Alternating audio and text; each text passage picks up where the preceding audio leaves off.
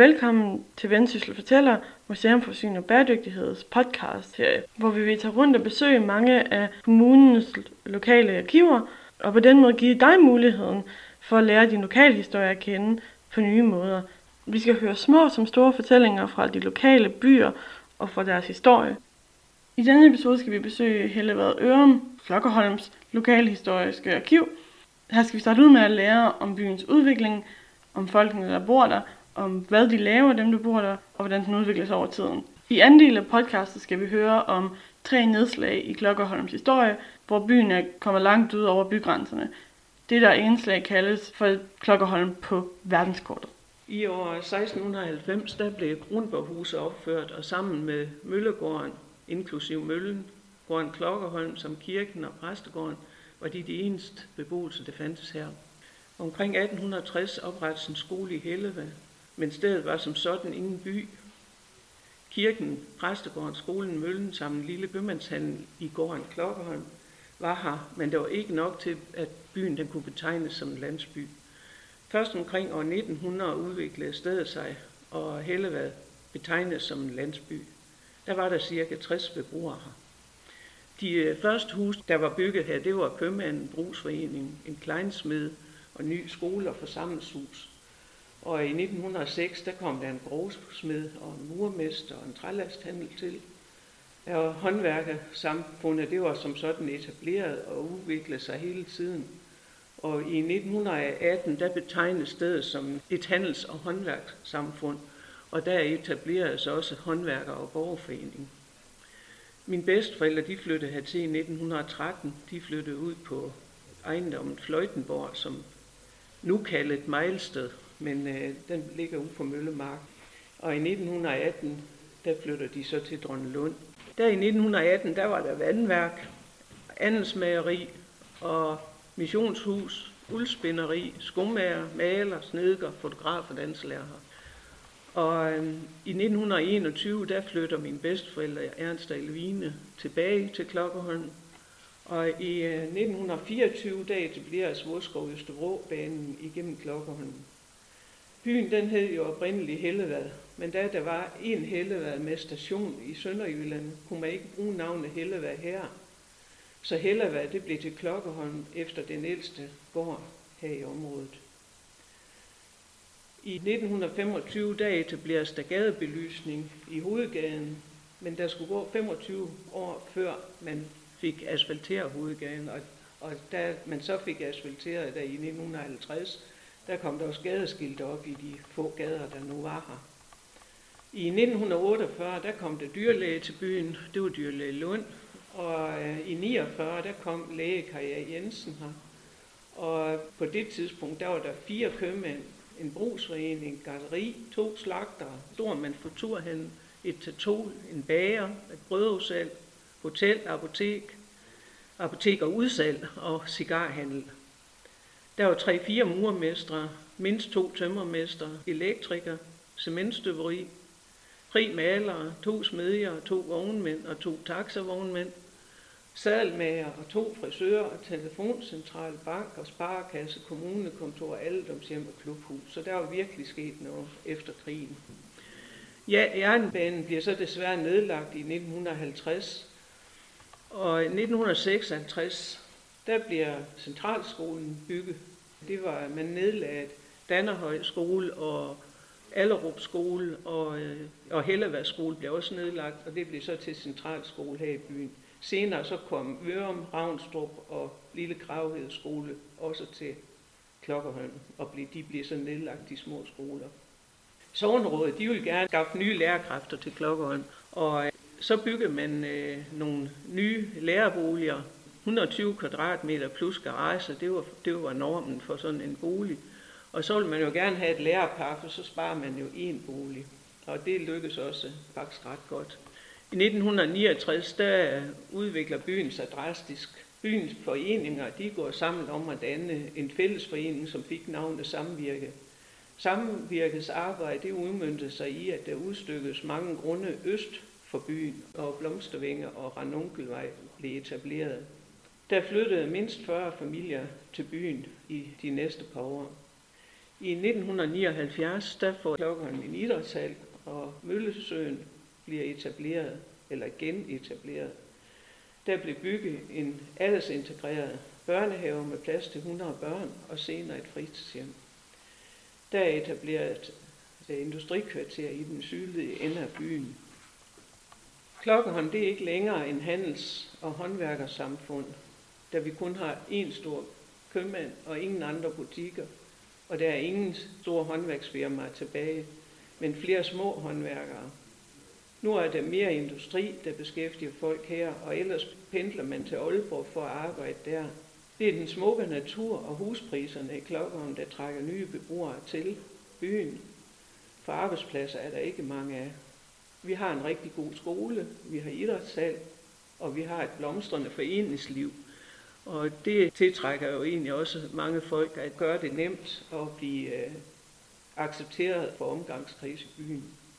Klokkerholm det er et dejligt og trygt sted at vokse op, og så er vi omgivet af en rigtig flot natur, det gør heller ikke noget. Der har altid været mange foreninger i Klokkerholm, og det er det stadig. Jeg så engang et billede af missionsforeningen taget foran daværende forsamlingshus, hvor min farmor og farfar, de var med på billedet. Det undrer mig lidt, at de var medlem i den forening. Men så spurgte jeg jo farmor, og så siger hun, jamen alle var medlem af den forening, for det var den eneste vej i byen i 1905. Efter vi nu har hørt om lokalsamfundets historie, dens begyndelse og udviklingen af Hellevad-Ørum, eller Klokkerholm, skal vi nu skifte spor. Vi skal høre 3 forskellige nedslag i byens historie, hvor byen har haft en betydning langt ud over byens grænser. Fra alt fra fodbold til arkæologiske fund. Ja, altså vi sidder nu i lokalet for Hellevad-Ørum Sogne, og vi har eksisteret siden 1979, og har jo samlet en hel del, både originale og uoriginale ting, som folk er meget velkommen til at komme op og kigge på. Vi har åbnet den første og tredje torsdag i måneden fra kl. 19 og fremefter til kl. 9 cirka. Så der er folk meget velkommen til at komme og kigge. Jeg havde tænkt mig at fortælle lidt om 3 begivenheder i vores områdes historie. 3 perioder, hvor Klokkerholm og Ørum var, hvis man overdriver lidt, var på verdenskortet. De har selvfølgelig aldrig rigtig været på det rigtige verdenskort, men vi har i hvert fald været på Danmarkskortet, og vi har også været på det vendsysselske kort, og det i sig selv er jo sådan lidt af en bedrift for sådan et bitte område som vores. Første episode, det udspiller sig i fodboldens verden. Det er i området der omkring specielt 1943, i det år, der var der virkelig gang i fodbolden her i området. Det var sådan, at man har spillet fodbold her siden omkring tiden lidt før Første Verdenskrig, hvor der var enkelte lærere, blandt andet en lærer i Allerup, som var meget interesseret i fodbold. Og siden kom der en mejerist til byen, efter at det nye mejeri var oprettet, og han var også en god fodboldspiller, og de begyndte sådan at interessere ungdommen for det her med at spille fodbold.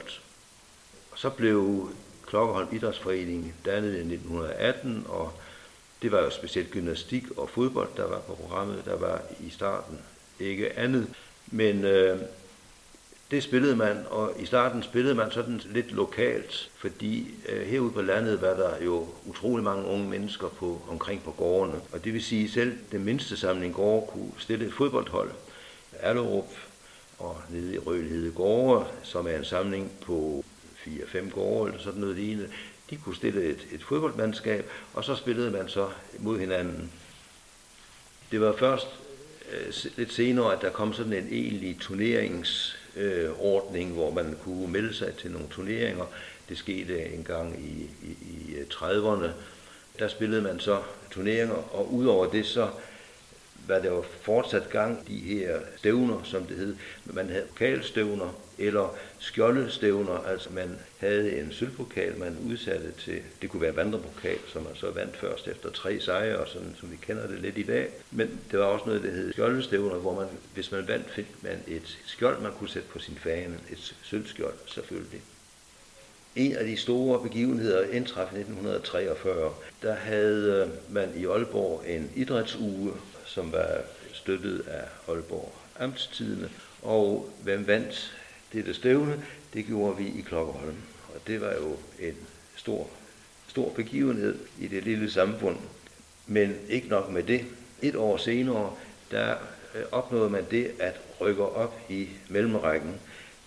Og det er jo et andet system end i dag, men det svarer nok nogenlunde til, at man rykkede op i serie 1. Og det var altså lidt specielt for sådan en lille klub som Klokkerholm. Vi kom i selskab i mellemrækken med hold fra Hals, Brønderslev, Sæby, Jøring, Skagen.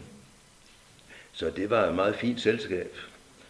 Vores faciliteter, vi fik jo besøg af de der udehold, som kommer fra de store klubber, og faciliteterne var jo banemæssigt set, der var det super. Vi havde en fin bane.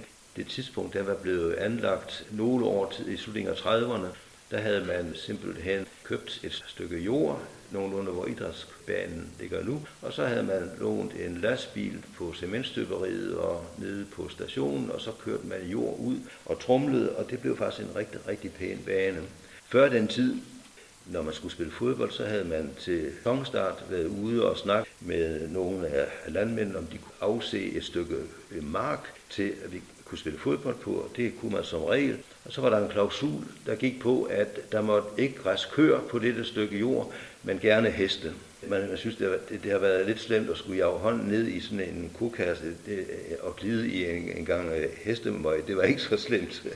Så inden man så skulle spille, skulle man så selvfølgelig have tøjet op for de her hester og flytte dem, så man kunne komme til.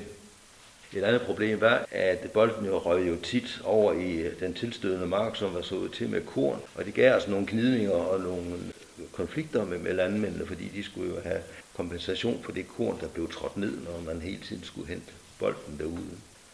Men man fik så lagt den her bane, og så var problemet jo sådan set overstået, hvad det angik. Men der opstod jo et andet problem, for de her folk, der kom i mellemringen fra de her store klubber rundt omkring, de var jo forvent. De havde jo klubhuse, hvor man kunne klæde om, før man skulle spille. Det havde vi ikke i Klokkerholm, der klædte man sig i det fodboldtøj, man ville spille i, og så tog man måske noget andet tøj ovenpå, så cyklede man ned til fodboldbanen og gik om bag en busk og afførte sig i det civile tøj, som man havde fodboldtøj på, og skulle man hjem, så var det så i modsat rækkefølge.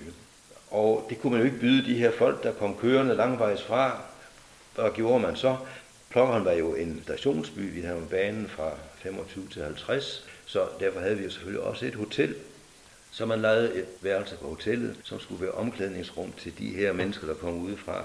Det kostede, jeg tror, det kostede 15 kroner per sæson at leje sådan et værelse, så det var jo da en udgift. Men de klarede sig, og det gik godt en hel del år, og så er det jo sådan gået sådan lidt mindre måske godt indimellem, men sådan går det jo. En storhedstid, det var det. Det var det første nedslag. Det andet nedslag, det er af noget ældre karakter. Det er hoveder, som beviser, at i hvert fald Klokkerholm og Ørum var på Danmarkskortet. Det var de i meget høj grad. I det en af de allerførste Danmarkskort, der blev tegnet, det var helt tilbage til 1595, en hedder Mercator, som tegnede et kort. Og dengang tegnede man jo landkort sådan lidt efter, hvad man nu fik at vide. Man gik ikke selv rundt og målte op og kiggede. Man havde nogle informanter, som fortalte, jamen deroppe i Vendsyssel, der ser det sådan og sådan ud. Og Mercator havde uden tvivl haft sin inspirationskilde fra Henrik Ransov. Han var godsejer nede i Holsten, og man havde sådan en interesse for det, han kaldte den kæmpriske halvø, det er altså Jylland, og havde skrevet en bog, og nu ved jeg ikke, hvad Ransov har skrevet om Østvendsyssel, men han har nok skrevet det, som Mercator så skildrer på sit kort, og som gik igen langt op i 1700-tallet. Dybt ejendommeligt. Hvad så man i Østvendsyssel? Man så Hundslunds Slot ude ved Drønne Lund, og det er naturligt nok, det var et stort sted. Lige vest for Hundslunds Slot, der var der en lille streg som et vandløb, og den endte i en mega stor sø. som så igen blev drænet ud i Ryårsystemet. Lige nedenfor den her sø ude i den vestre ende, der lå Hellevad, og Hellevad det er faktisk det samme som Klokkerholm, og lidt til venstre nedenfor, der lå Ørum. Så de var på kortet, og den store sø, det er jo Klokkerholm Møllesø, eller den hed Klokkerholm Mølledam dengang, fordi den drev så Klokkerholm Mølle, som lå dernede, og det beviser jo, at Klokkerholm Mølle har været en ganske væsentlig virksomhed på det tidspunkt, og det har været langt op i tiden. De, der så har tegnet kort efter Mercator, de har jo efterlignet det her. Så den her store, store sø med Hellevad-Ørum, jamen det eksisterede på kortet helt op i slutningen af 1700-tallet. Der begyndte man blandt andet med videnskaberne og selskaber hjemme og måle op med selvsyn og se, hvordan tingene lå. Og der kunne man jo godt se, at det var måske lidt overdrevet det her. Så der begyndte man jo så at lave nogle mere præcise kort og nogle mere nøjagtige kort. Men i videnskaberne og selskabskort fra starten af 1800-tallet, der er Klokkerholm Mølle aftegnet som en af de meget få møller. Det har været en helt væsentlig virksomhed, helt tilbage fra middelalderen og så op til, ja nu er den jo borte, altså den holdt jo op med at eksistere her i starten af 1900-tallet. Men det har været en ganske væsentlig virksomhed. Et andet kort tilbage i tiden, det er fra svenskekrigens tid, der var Hellevad altså også tegnet på. Svenskerne tegnede nogle kort, fordi de skulle jo erobre om landet, og de havde blandt andet, i hvert fald i krigen fra 1657 til 60, satte de folk i land i hals, og så skulle man rundt og fordele sig, og den første dagsmars, den endte altså i Hellevad. Og vi ved, at der har været karambolager, i hvert fald her i Hellevad, med skudepisoder og ting og sager, og det kan man jo også finde ud om her på arkivet. Hvorfor man har valgt Hellevad som første overnatningsstation til de her invasionsstyrker, det ved jeg ikke. Det kunne jo skyldes, at man havde hørt om Lars Dyrskjøt, der nogen 10-20 år før havde forsøgt at stoppe den svenske invasion, der kom sydfra. Han stillede sig op med sin bondehær på Sundby-siden og forsøgte at holde dem tilbage. Det endte jo ikke så godt, og Lars Dyrskjøt han døde, og man har jo så mindesten om Lars Dyrskjøt i Ørum. Det var det andet nedslag. Det sidste nedslag, det er nyere dato, der er ikke længere tilbage end til 1980. Det var dengang, at arkæologerne begyndte at bruge detektorer til at afsøge suspekte eller interessante områder for metalfund. Og der var jo også en detektorfører i Brønderslev, som sandsynligvis ud fra de navne, man har på nogle lokaliteter, var noget interessant. Vi har Byrehøj, betyder byens høj, Stentingshøj, altså det lugter langt væk af et eller andet fortidshistorisk. Og han fik så lov til at, som den første at løbe rundt med en detektor og fandt så mange ting af stor interesse, at museet i Jøring de besluttede sig for at lave en udgravning. Den foretog så i 1980. De har kun udgravet en meget lille del af det, men de fandt altså holdepunkter for, at her havde været en meget stor bebyggelse, en handelsstation og også tilvirkningsstation af ting og sager af helt store dimensioner. Det har været i tidsrummet ca. 200 efter Kristi og så lige op til vikingetiden, hvor det hele æbber lidt ud, og det meste bliver flyttet lidt sydpå til det, vi nu kalder Klokkerholm, hed Hellevad dengang. Det fik man fundet, og det viste at være lidt af en sensation i arkæologiske kredse, fordi det var den første indenlands handelsplads, man kendte til fra den yngre jernalder. Ellers lå de jo naturligt ude ved kysten, hvor man kunne nå med et skib. Det var den måde, man helst transporterede. Men her lå det ind i landet, og det undrede man sig over. Og det fik et navn, og det var en central handelsplads. Og der var Klokkerholm den første, og så slår du op i arkæologiske bøger fra i den tidsrum, jamen så står Klokkerholm jo nævnt. Siden er glansen gået lidt af det, fordi der er også fundet tilsvarende pladser oppe ved Volstrup, ved Sæby og oppe på et andet sted heroppe. Så det er absolut ikke et særsyn længere. Men det eksisterer dog stadigvæk, og man kan gå fine ture deroppe og se lokaliteterne, som også turmæssigt set er en oplevelse værd. Det var sådan set de der tre små nedslag, jeg ville lave, sådan hvad man kan få en fornemmelse og en oplevelse af ved at komme op på arkivet. I denne episode har vi hørt omkring, hvordan Hellevad-Ørum er blevet til den by, det er blevet i dag. Vi har hørt om dens udvikling, og vi har hørt om fodbold, vi har hørt om arkæologi og mange andre ting, som har en stor betydning for lokalsamfundet i Hellevad-Ørum. Afrundingsvis har jeg også en opfordring til lyttere fra arkivet. Arkivet i Hellevad-Ørum vil gerne opfordre til, at hvis du har ryddet op i dit pulterum, og du står med noget, du gerne vil kassere, så kom gerne ned på arkivet med det, og de er meget interesserede i alle de ting, som du måske har i dine gemmer. Så uanset hvad du har fundet, så tag endelig ned og besøg dit lokale arkiv i Hellevad-Ørum. Hvis du gerne vil høre mere om nogle af de fortællinger, vi har hørt i dag, eller lære noget mere omkring Hellevad-Ørum, kan du med fordel besøge arkivet. Tak til arkivet for deres indsats og deres deltagelse, og tak fordi du hørte med i Vendsyssel Fortæller.